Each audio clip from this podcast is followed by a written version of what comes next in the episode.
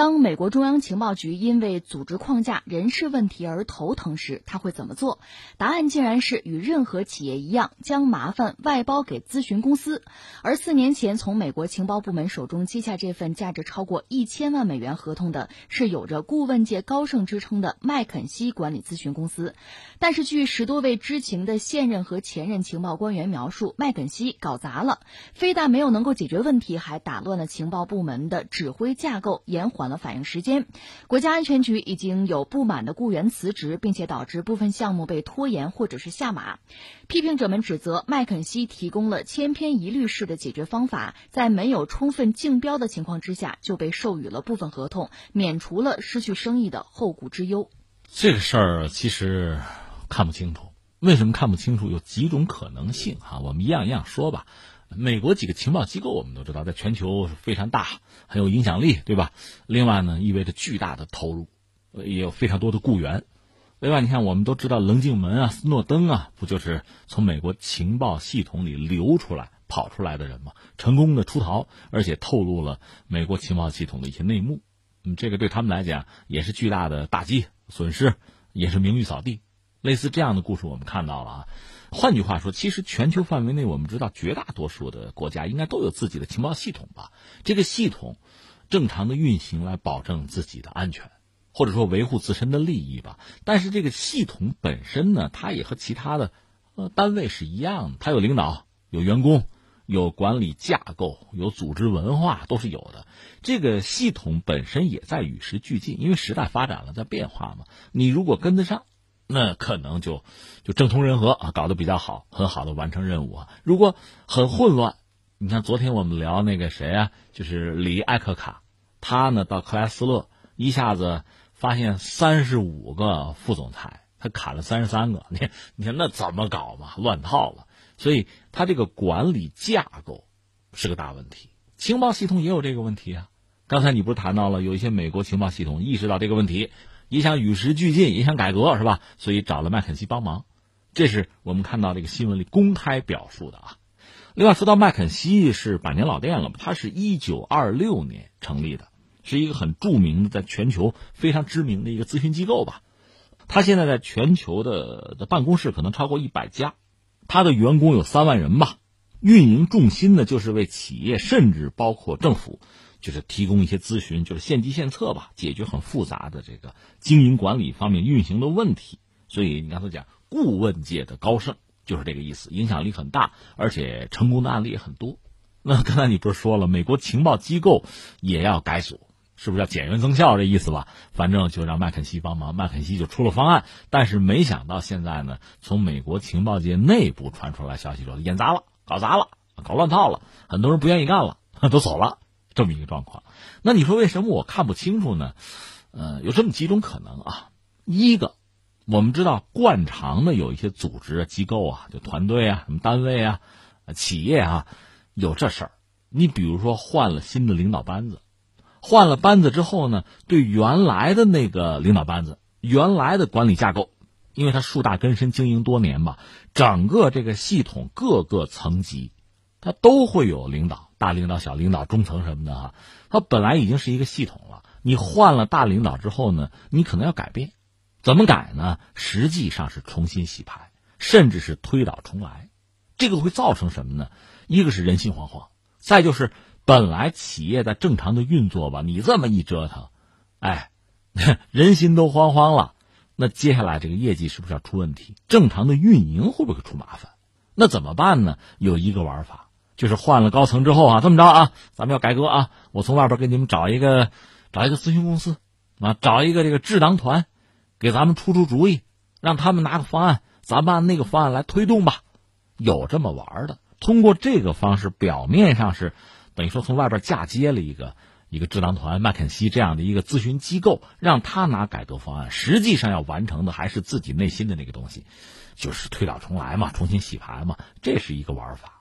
所以，我们现在翻回来看呢，是不是有可能美国的情报机构也是因为高层的变动，想重新洗牌，那么引入了麦肯锡？从这个角度来讲，麦肯锡就是个替罪羊嘛，背锅的嘛。实际上要达成的目标，改不改革的，说到底是想重新洗牌，这是一种可能性啊。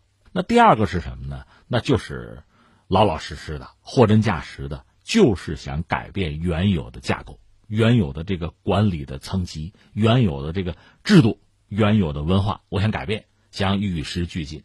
前段时间和大家聊过一本书，就是名字叫《赋能》，那个我记得是二零一七年的流行的一本书了。我记得从那时候开始，一帮国内的大咖，马云什么的，说都张口闭口就是赋能嘛。现在很多单位啊，什么包括咱们这个什么组织啊，动不动就要赋能啊。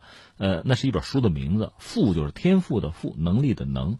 它的作者是美国这个特种部队的一个指挥官。啊，退役之后呢，和他的手下，反正就把当年自己管理美国的特种部队的那个经验，搞了搞，总结了一下。那有什么值得总结的吗？就是说，就是美国人打仗嘛，不是在伊拉克什么的，跟这个武装分子打仗，发现武装分子吧和美国军队呢，这整个管理结构是不一样的。传统军队这我们都知道吧，什么营啊、连啊、排啊、什么班啊，就这套东西。然后有各级的主官。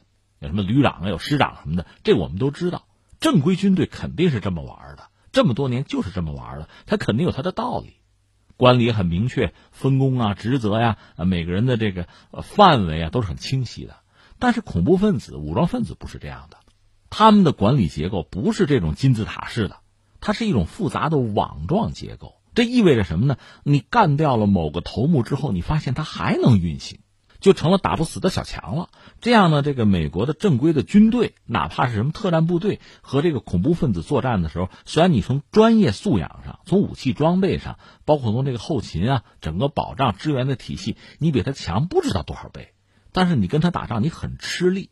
那不吃力，那美国人一脚踩到伊拉克十年，到这个阿富汗到现在这一脚还没拔出来呢。那你按说早打赢了，你那么厉害，怎么到现在还是这么灰头土脸的？这个问题。很清晰，就对方的管理架构和你不一样，你和他博弈呢，你就是层级太多，管理起来太繁杂。另外呢，不同部门之间，他们有个词儿叫深井，深入的深，井就是那个窖井的井，一个坑，就是不同的部门呢彼此之间联络很少，而且还争功。你看我们很多单位也是这样，不同的部门之间是吧？争人啊，画圈啊，多管几个人。多管个地儿啊，觉得就就是赢了啊。另外呢，到年底写报告哈，你看我们的成绩是什么呢？他不是和竞争对手比，他是和其他部门比。你会觉得很可笑是吧？哎，我们大多数单位不都是这个样子吗？可是当你真正面对那样的对手的时候，你傻眼了，你玩不过他。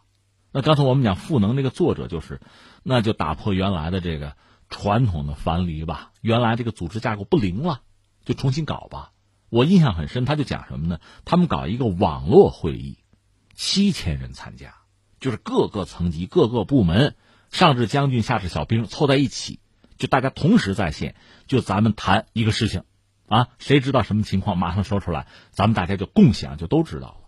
那有人说你七千人开这个会，那泄密怎么办？答案是，比起打赢，泄密不是事儿，你能打赢才是最关键的。那当然，这本书的作者就讲，最后人家肯定是反败为胜了，是吧？占据主动权了，这叫赋能，讲的是这个东西。那书很厚的啊，我只是扯了这么两句而已。那翻回来，我们就说，美国的这个情报机构面对今日之世界，恐怕也有无能为力之感，因为他，你看树大根深，老牌的间谍机构，老牌的特务是吧？老靠经验，传统经验在今天吃不开了，确实需要改革。但这个改革，你知道？这是两难的一个事情。你说你有经验，你在这个圈里边浸淫多年吧？问题我告诉你，你的那个老经验解决不了新问题了，你不灵了。但是你说像麦肯锡这样的机构，他也不是搞谍报的，他也不是特务，你让他改组特务机关，他就有这个本事吗？他很可能是个外行啊，他也可能完全对这个问题两眼一抹黑。所以在这个状况下呢，最后出来的东西真的就是个四不像，什么也不是。就出现这个格局，比如说他把两个系统整合在一起，大家傻了。以前都是单独干哈，你整合在一起让我们干什么呀？会出现这个局面。所以最后我感慨两句吧，这个也许是我们说了，他这权力内部斗争带来的一个结果，也许是什么呢？真的是这个老经验遇到新问题，不知道怎么做。那翻回来说，我们每个人在今天这个时代，我们的这个单位啊、企业啊，在今天的这个市场竞争激烈的环境下。就这种困境吧，真的是时时存在的。那怎么办呢？我倒觉得也无外乎以下几个办法：一个呢，就是尽可能多的看一看间接经验、经验教训，别人怎么做的，别人怎么摔的跟头，我们自己呢有所了解。第二是什么呢？我觉得还是要抓根本。你看，咱们军队讲要打赢嘛，打赢是根本目的。你别给我说别的，能打赢，这样的组织机构就是好机构，这样的策略就是好策略。你别搞得像这个条块分割啊，管理起来貌似制度很严明啊，最后呢你打输了那就白搭了。追求的根本目标是打赢，我们所做的工作，我们彼此之间的竞争也好啊，合作也好，包括我们一些制度的设计也好，总之是为了打赢。